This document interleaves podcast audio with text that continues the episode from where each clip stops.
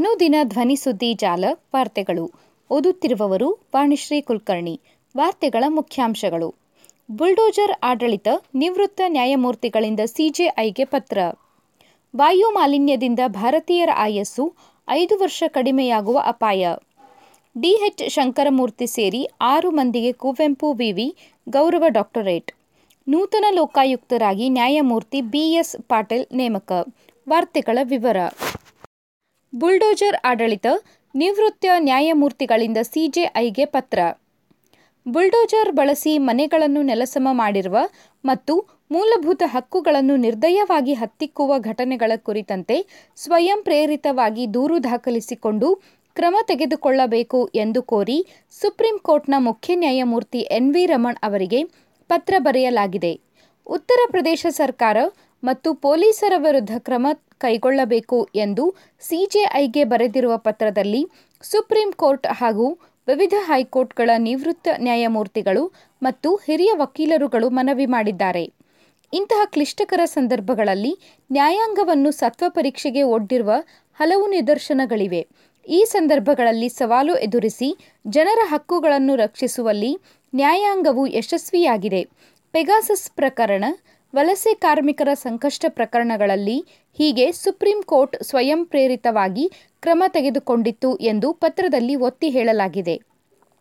Supreme ಕೋರ್ಟ್ನ ನಿವೃತ್ತ ನ್ಯಾಯಮೂರ್ತಿಗಳಾದ B. Sudarshan Reddy, V. Gopal Gowda A. K. Ganguly, Delhi ಹೈಕೋರ್ಟ್ನ ನಿವೃತ್ತ ಮುಖ್ಯ ನ್ಯಾಯಮೂರ್ತಿ ಎ. ಪಿ. ಶಾ, ಮದ್ರಾಸ್ ಹೈಕೋರ್ಟ್ನ ನಿವೃತ್ತ ಮುಖ್ಯ ನ್ಯಾಯಮೂರ್ತಿ ಕೆ. ಚಂದ್ರು, ಕರ್ನಾಟಕ ಹೈಕೋರ್ಟ್ನ ನಿವೃತ್ತ ನ್ಯಾಯಮೂರ್ತಿ ಮೊಹಮ್ಮದ್ ಅನ್ವರ್ ಹಿರಿಯ ವಕೀಲರಾದ ಶಾಂತಿಭೂಷಣ್, ಇಂದಿರಾ ಜೈಸಿಂಗ್ ಸಿಯು ಸಿಂಗ್, ಶ್ರೀರಾಮ್ ಪಂಚು, ಪ್ರಶಾಂತ್ ಭೂಷಣ್ ಮತ್ತು ಆನಂದ್ ಗ್ರೋವರ್ ಪತ್ರಕ್ಕೆ ಸಹಿ ಹಾಕಿದ್ದಾರೆ. ಆಡಳಿತ ವ್ಯವಸ್ಥೆ ಹೀಗೆ ಕ್ರೂರವಾಗಿ ನಿಯಮ ಹೇರುವುದು ಒಪ್ಪಿತವಲ್ಲ. ಇದು ಜನರ ಹಕ್ಕುಗಳು, ನೆಲದ ಕಾನೂನುಗಳ ಉಲ್ಲಂಘನೆಯೂ ಆಗಲಿದೆ. ಒಟ್ಟಾರೆ ಸಂವಿಧಾನ ಮತ್ತು ಪ್ರಜೆಗಳ ಮೂಲಭೂತ ಹಕ್ಕುಗಳನ್ನೇ ಅಣುಕಿಸುವಂತಿವೆ ಎಂದು ಬೇಸರ ವ್ಯಕ್ತಪಡಿಸಿದ್ದಾರೆ. ವಾಯು ಮಾಲಿನ್ಯದಿಂದ ಭಾರತೀಯರ ಆಯಸ್ಸು ಐದು ವರ್ಷ ಕಡಿಮೆಯಾಗುವ ಅಪಾಯ. ಭಾರತದಲ್ಲಿ ವಾಯು ಮಾಲಿನ್ಯ ಜನರ ಆರೋಗ್ಯಕ್ಕೆ ಭಾರೀ ಅಪಾಯವನ್ನೊಡ್ಡಿದೆ. ವಿಶ್ವ ಆರೋಗ್ಯ ಸಂಸ್ಥೆಯು ಮಾರ್ಗಸೂಚಿಗಳನ್ನು ಅನುಸರಿಸದೆ ಇದ್ದಲ್ಲಿ ಭಾರತೀಯರ ಆಯಸ್ಸಿನಲ್ಲಿ ಸರಾಸರಿ ಐದು ವರ್ಷ ಕಡಿಮೆಯಾಗಲಿದೆ ಎಂದು ಅಧ್ಯಯನ ವರದಿಯೊಂದು ಎಚ್ಚರಿಸಿದೆ. ಅದರಲ್ಲೂ ವಿಶ್ವದಲ್ಲಿ ಅತಿ ಹೆಚ್ಚು ಮಾಲಿನ್ಯವಿರುವ ನಗರಗಳಲ್ಲಿ ಒಂದಾಗಿರುವ ದೆಹಲಿಯಲ್ಲಿ ಗಾಳಿಯ ಗುಣಮಟ್ಟ ಇದೇ ರೀತಿ ಮುಂದುವರೆದಲ್ಲಿ ನಗರದ ನಿವಾಸಿಗಳ ಆಯಸ್ಸಿನಲ್ಲಿ ಹತ್ತು ವರ್ಷ ಕಡಿಮೆಯಾಗುವ ಅಪಾಯ ಇದೆ ಎಂದು ಇದೇ ಅಧ್ಯಯನ ಹೇಳಿದೆ. ಅಮೆರಿಕಾದ ಶಿಕಾಗೋ ವಿಶ್ವವಿದ್ಯಾಲಯದ ಎನರ್ಜಿ ಪಾಲಿಸಿ ಇನ್ಸ್ಟಿಟ್ಯೂಟ್ ಮಂಗಳವಾರ ಬಿಡುಗಡೆ ಮಾಡಿರುವ ವಾಯು ಗುಣಮಟ್ಟ ಜೀವನ ಶೈಲಿ ಸೂಚ್ಯಂಕದಲ್ಲಿ ಈ ಕುರಿತು ವಿವರಿಸಲಾಗಿದೆ.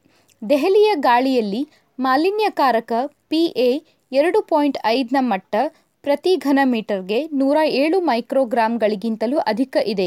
ಇದರ ಪ್ರಮಾಣ ಡಬ್ಲ್ಯುಎಚ್ಒ ಮಾರ್ಗಸೂಚಿ ನಿಗದಿಪಡಿಸಿರುವ ಮಟ್ಟಕ್ಕಿಂತಲೂ ಇಪ್ಪತ್ತೊಂದು ಪಟ್ಟು ಹೆಚ್ಚಾಗಿದ್ದು, ಇದು ದೆಹಲಿ ನಿವಾಸಿಗಳ ಆಯಸ್ಸಿನ ಮೇಲೆ ನೇರ ಪರಿಣಾಮ ಬೀರುತ್ತಿದೆ ಎಂದು ವರದಿಯಲ್ಲಿ ಹೇಳಲಾಗಿದೆ. ಡಿಎಚ್ ಶಂಕರಮೂರ್ತಿ ಸೇರಿ ಆರು ಮಂದಿಗೆ ಕುವೆಂಪು ವಿವಿ ಗೌರವ ಡಾಕ್ಟರೇಟ್ ವಿಧಾನ ಪರಿಷತ್ ಮಾಜಿ ಸಭಾಪತಿ ಡಿಎಚ್ ಶಂಕರಮೂರ್ತಿ ಸೇರಿದಂತೆ ಆರು ಮಂದಿಗೆ ಕುವೆಂಪು ವಿಶ್ವವಿದ್ಯಾಲಯ ಗೌರವ ಡಾಕ್ಟರೇಟ್ ನೀಡಿದೆ. ಶಂಕರಮೂರ್ತಿ ಅವರ ಸಾಮಾಜಿಕ ಸೇವೆ ಪರಿಗಣಿಸಿ ಈ ಗೌರವ ನೀಡಲಾಗುತ್ತಿದೆ.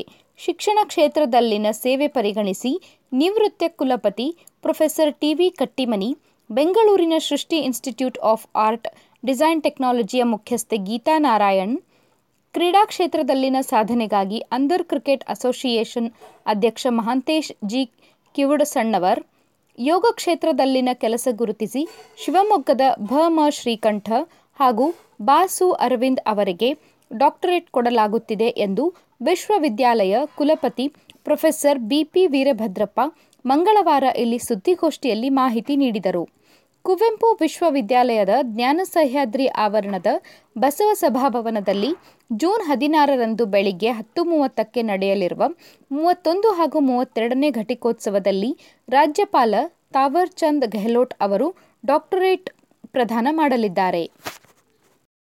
ನೂತನ ಲೋಕಾಯುಕ್ತರಾಗಿ ನ್ಯಾಯಮೂರ್ತಿ ಬಿಎಸ್ ಪಾಟೀಲ್ ನೇಮಕ.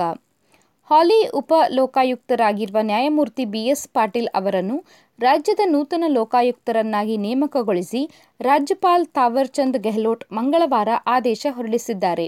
ಲೋಕಾಯುಕ್ತರಾಗಿದ್ದ ನ್ಯಾಯಮೂರ್ತಿ ಪಿ. ವಿಶ್ವನಾಥ್ ಶೆಟ್ಟಿ ಎರಡು ಸಾವಿರದ ಇಪ್ಪತ್ತೆರಡರ ಜನವರಿ ಇಪ್ಪತ್ತೇಳರಂದು ನಿವೃತ್ತರಾಗಿದ್ದರು. ಅಂದಿನಿಂದ ಈ ಹುದ್ದೆ ಖಾಲಿ ಇತ್ತು. ಈ ಹುದ್ದೆಗೆ ಬಿ. ಎಸ್. ಪಾಟೀಲ್ ಅವರನ್ನು ನೇಮಕ ಮಾಡಲಾಗಿದೆ.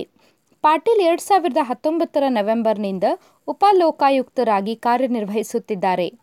ಮುಖ್ಯಮಂತ್ರಿ ಬಸವರಾಜ ಬೊಮ್ಮಾಯಿ ಅವರು ಹೈಕೋರ್ಟ್ ಮುಖ್ಯ ನ್ಯಾಯಮೂರ್ತಿ, ವಿಧಾನಸಭೆ ಮತ್ತು ವಿಧಾನ ಪರಿಷತ್ ವಿರೋಧ ಪಕ್ಷದ ನಾಯಕರ ಜೊತೆ ಸಮಾಲೋಚಿಸಿದ ಬಳಿಕ ಬಿ. ಎಸ್. ಪಾಟೀಲ್ ಅವರ ಹೆಸರನ್ನು ಲೋಕಾಯುಕ್ತರ ಹುದ್ದೆಗೆ ಶಿಫಾರಸು ಮಾಡಿದ್ದರು. ಅದರಂತೆ ರಾಜ್ಯಪಾಲರು ನೇಮಕಾತಿ ಆದೇಶ ಹೊರಡಿಸಿದ್ದಾರೆ. ಆತ್ಮೀಯ ಕೇಳುಗರೆ, ನಮ್ಮನ್ನು ಮರೆಯದೆ ಸಾಮಾಜಿಕ ತಾಣಗಳಲ್ಲಿ ಗುರುತಿಸಿಕೊಳ್ಳಿರಿ.